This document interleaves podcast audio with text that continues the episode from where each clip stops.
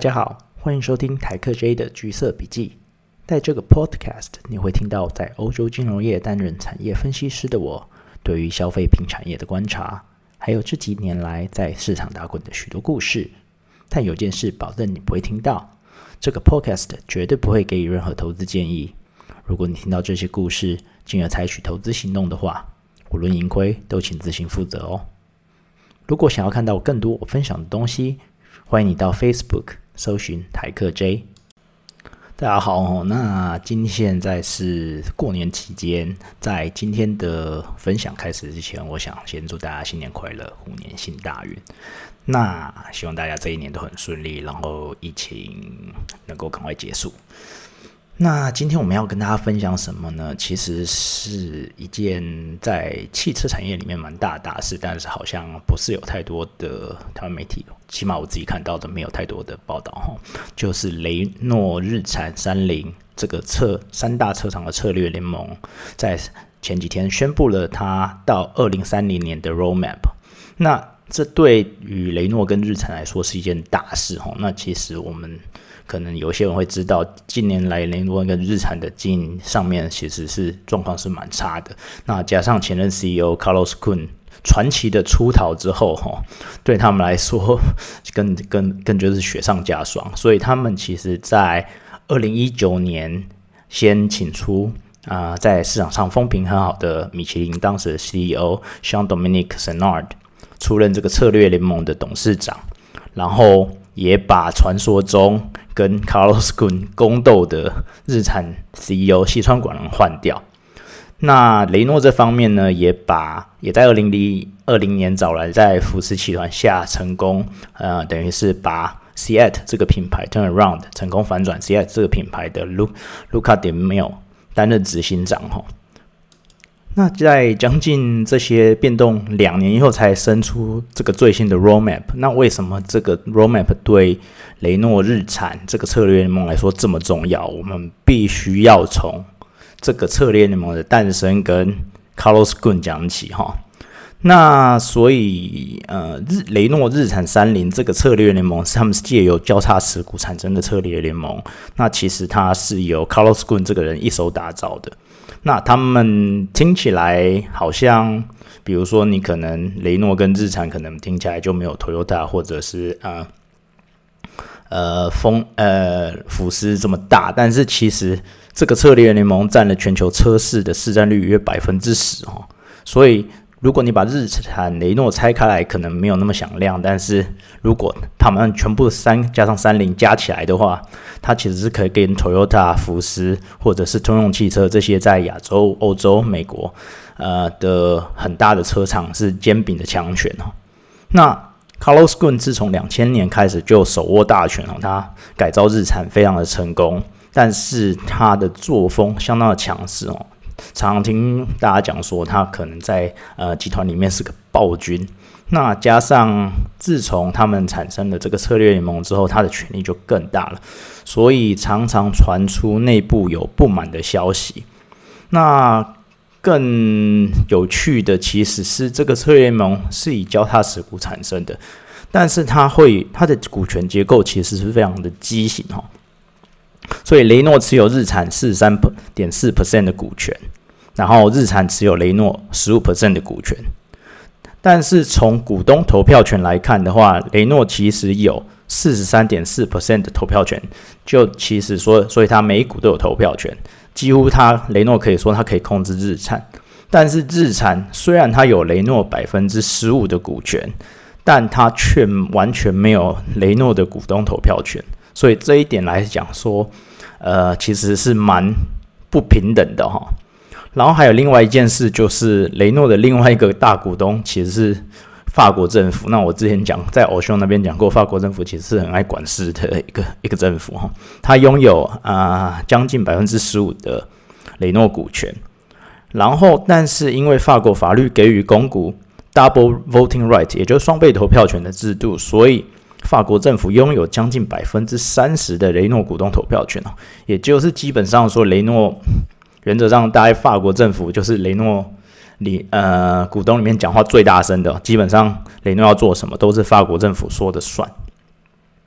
那再加上过去十年来，其实呃，相较于雷诺，日产其实都是这个策略联盟主要的获利贡献者哈。但是因为这样的畸形的股权结构，所以他们并没有相对等的话语权。所以我觉得日产当初会不是很开心，不太爽，也是蛮正常的。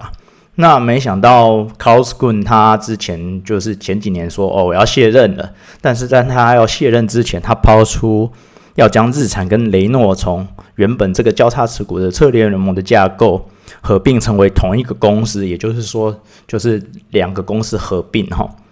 那日产心里可能真的很不是滋味，大概也是可以理解的啦。那我 我常面做这个比喻，就是你大概可以把雷诺跟日产想象想象成一一对小情侣哈，他们一同打拼，然后比较有实力的那一方，也就是日产嘛，那他就是只能乖乖赚钱，然后像一个小媳妇一样，然后也没有不能讲什么话，然后比较可能实力比较差的那一方，就像雷诺，却还是因为呃 长辈，也就是 Carlos Ghosn 或者是法国政府的呃要求。还急着要共赴结婚礼堂哦，所以那这样的话，想想当然日产就会蛮不开心的。那也就是因为这个原因哈，所以我们产生了日产跟 Carlos Ghosn 的宫斗剧。那这个非常有趣，我想要稍微讲一下，就是二零一八年的十一月十九号，Carlos Ghosn 被东京检方因为挪用公款跟不当薪酬等指控逮捕，然后也被收押了哈。那有趣的是，当他被逮捕之后。日产马上单方面的解除他日产跟三菱董事长的职务，哈，那有小道消息传出，就是日产总部的办公室啊，在听到他被啊逮捕这个消息之后，其实是欢欣鼓舞的拍手的情况，哈，那啊反。但是另外一方面，雷诺却依旧保持对棍的支持哦，所以你可以看得出来，两个公司虽然他们是在同一个策略联盟之下，但是他们基本上大概可以说是同床异梦哈。那 Carlos Gun 的收押，其实在日本是个非常大的消息。那随着他的收押的情况，甚至因为他非常非常有名，那也带出了日本检调对于嫌犯人权还有呃日本法律系统高定罪率的一些。疑问哈，那接下来我们时间快转好几个月，在二零一九年三月的时候，Carlos Gun 被保释，那他的保释金高达十亿日元，也就是台币将近两亿五千万哈，非常非常高的保释金，然后而且条件非常严格，他不能出国，然后他必须待在呃二十四小时被监控的住所，然后也不能使用网络，那听起来好像就是一个。他就是等于有点像被软禁这样子嘛。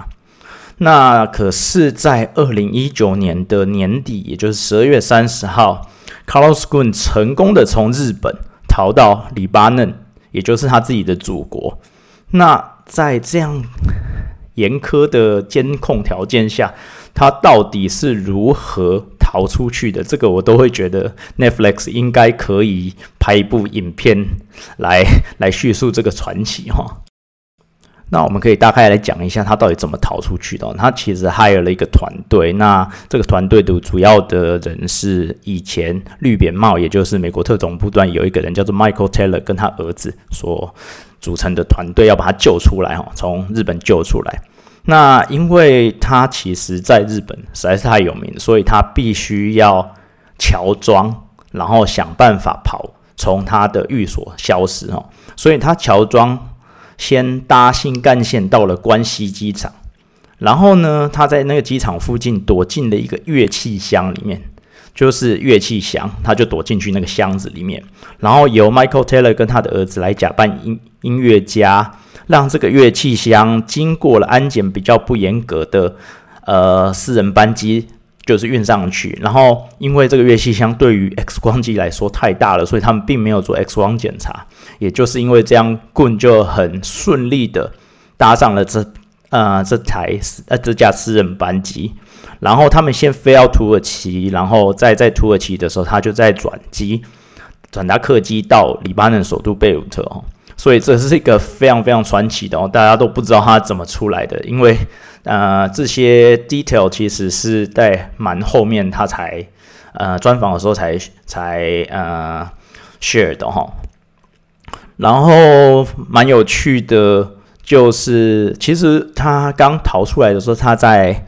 啊他开了一个记者会哦，那时候因为我就 cover 雷诺嘛，所以我就会看，我就 live 看了他的记者会，那其实。你可以看到，他可以很流利的说四种语言，他会说英语、法语、葡萄牙语、阿拉伯语哦。那你在记者会上看到你，其实他是个非常有领袖吸引力、非常有 charisma 的人。那可是，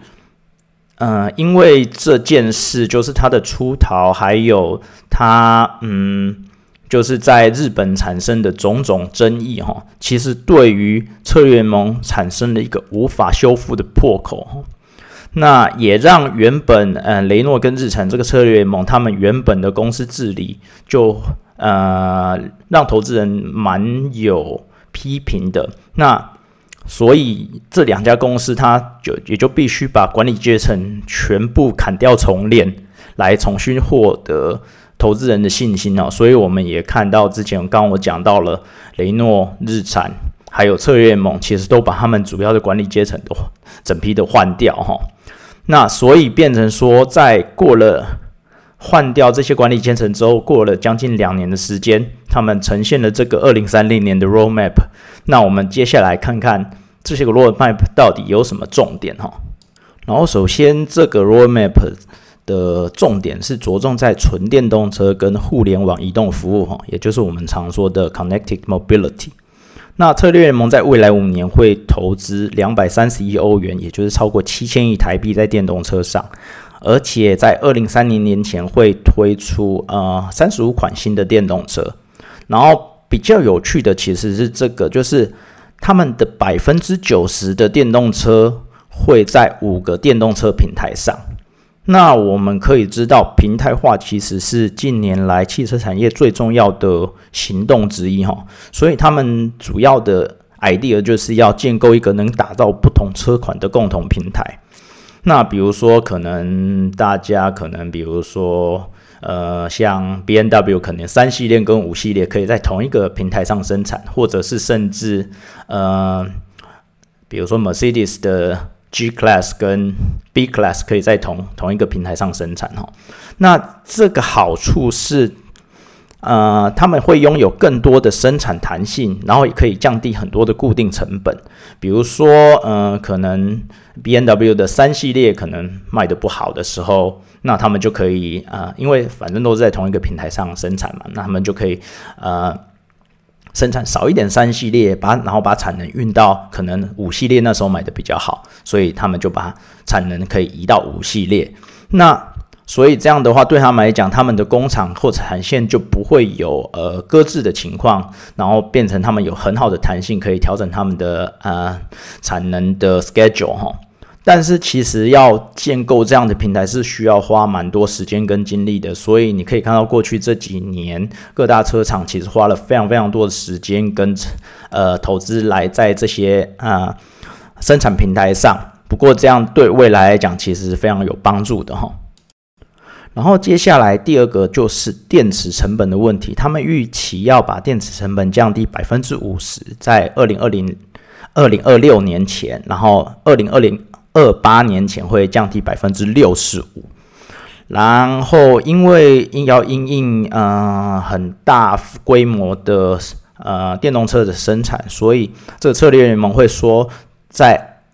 呃二零三零年的时候，全球的他们的电池产能会有两百二十 gigawatt hour 哈。那其实二零二零年也就是现现现在左右，锂电池全球的产能也其实才五百五十 gigawatt hour，所以可以看到他们到时候会啊产能会扩充的非常的多哈。那此外，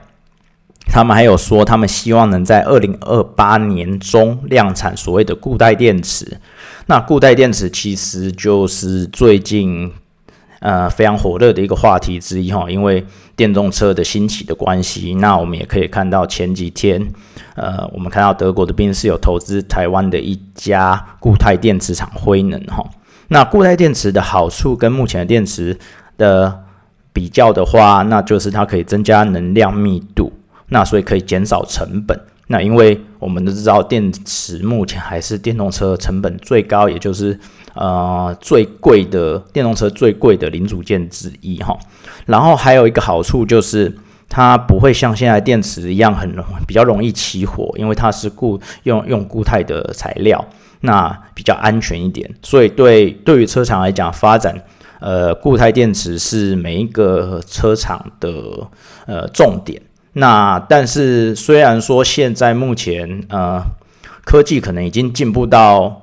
还不错的阶段，但是其实你要到能够量产，还是需要花非常非常多时间哦。因为你在实验室可以做到的事情，跟到要可以量产，其实是非常非常不一样的哈。那还有另外一个重点，其实是软体哈。那这个策略联盟说，在二零二零六年的时候呢，有两千五百万台的车会连上云端系统，提供 ADAS，也就是高级辅助驾驶系统跟自动驾驶的服务哈。那他们会在二零二五年发表第一辆以软体为中心的新车，所以它这台新车可以借由云端软体的更新，让消费者能有更客制化的体验，并且减减少维修成本哦。那其实我们看各大车厂最近都非常非常 focus 在软体这一部分哈，因为对他们来讲，他们会觉得软体其实是未来新的营收来源。那所以大家都呃等于花了非常钱投资非常多的钱，想要投资在有自己呃特有的软体上哈。那为什么我们会说软体是可能会是新的营收来源？比如说，我听过某个车厂、某个欧洲车厂讲过一个例子，他是说，哦，因为我们就是软体可以做到很多事情，所以比如说，我们只要有硬体准备好了，比如说自动驾驶好了，比如说他们可能有几个几个雷达，但是那需要自动驾驶功能是其实是需要软体的驱动，那。比如说，可能很多人不觉得，嗯，他需要，呃，一直需要自动驾驶。那假设，比如说，很多欧洲人他们会，西欧的人他们可能会往奥地利或意大利去滑雪。那比如说，在荷兰，很多人就会知道说，哦，他们滑雪可能就是常常有人是坐飞机去，或者是然后在当地租车。但是，可是有一些人，他们想要开自己的车去那去滑雪，去奥地利或意大利。但是如果比如说你从荷兰或德国的话，其实要开可能八到十六个小时不等的车才能到那里，所以是非常长时间。所以对对车厂来讲，他们就会说：“哦，那这其实是一个不错的，嗯呃，business case 是说，比如说如果你有这些需求，可能你忽然有一次，比如说我今年二月想去滑雪。”那我想开自己的车去，但是八到十六个小时其实实在是太久了，我觉得很累。那我可以，比如说，我可以给你开启一一次性的自动驾驶服务，那既有软体的更新，让你有一次性。那你可能比如说，我付个三十欧元好了，等于说变成说你付三十欧元，然后未来嗯，可能你就开启了那个自动驾驶的功能，然后它就会把你从比如说你荷兰的家，然后运到。奥地利的滑雪圣地，然后你只要开启那个一次性的服务，那对车厂来讲，这个就是一个新的 business case，他们是可以有新的营收来的。那既有软体是可以达到这做到这件事的，哦，在未来的科技的发展成熟了以后。那最后对啊这个策略联盟来讲的 operationally 来讲，我觉得最重要其反而是一个各司其职的概念哈，也就是让啊在某一些领域上的领先者领导这个策略联盟的走向。比如说他们会说雷诺就会专注在车用电子跟电动车平台上，然后日产就专注在固态电池的研发上哈，所以他们会变成说，如果比如呃。各自有各自的 expertise，就是各自的专长，那他们就在那个方面，他们就会呃，等于是主导就对了。那在我了解之前，他们的策略联盟，即便会有一些合作，它都是 project base，所以它变成说两边的沟通其实很困难，那也没有一个主要的 leader，所以它的效率其实很差，没有办法啊。把这个策略联盟在 operation 的 synergy 做极大化哈。那这一点来讲，我觉得新的策略呃新的 roadmap 对这个策略联盟的 operationally 来讲，这一个等于是领先者领导的概念，其实是会增进它的效率的哦。然后这个 roadmap 发布了以后，目前看来市场上的反应是还不错啦。毕竟这个策略联盟的规模还是很大，然后部分的车款。也还算是有竞争力哈，然后更何况在电动车方面，我们雷诺有 Zoe，然后 Nissan 有 Leaf，他们有那个 Legacy，所以他们要 catch up，其实也应该不会是非常困难的一件事哦。那我个人唯一担忧的是，就是跟其他车厂比较的话，他们缺乏了 Premium，也就是比较高级车的品牌哦，比如说像嗯。像福斯，它可能有奥迪，然后你就像啊 B M W 或者是宾士，他们本来就是一个比较高级的车款。那其他的车厂也各自有，比如说嗯，比如说丰田，它可能有 Lexus 之类的。那在竞争上，所以雷诺跟呃 Nissan 它可能会稍微有一些劣势哈。那不过如果能够成成功的执行这个 roadmap 的话，我相信是可以扭转近几年来。雷诺跟日产在经营上的劣势，哈。不过那这件事就有需要两边的管理阶层，他们现在已经有一个怎么讲，一个已经有一个计划了嘛？那他们就需要的就是执行这个计划，然后呃，deliver 给嗯投资者看，哈。好，那我们今天就讲到这里。那如果你有关任何这个策略联盟的问题，或者是有什么建议的话，也欢迎都留言或者是私讯我。那今天就到这里，我们下次见喽。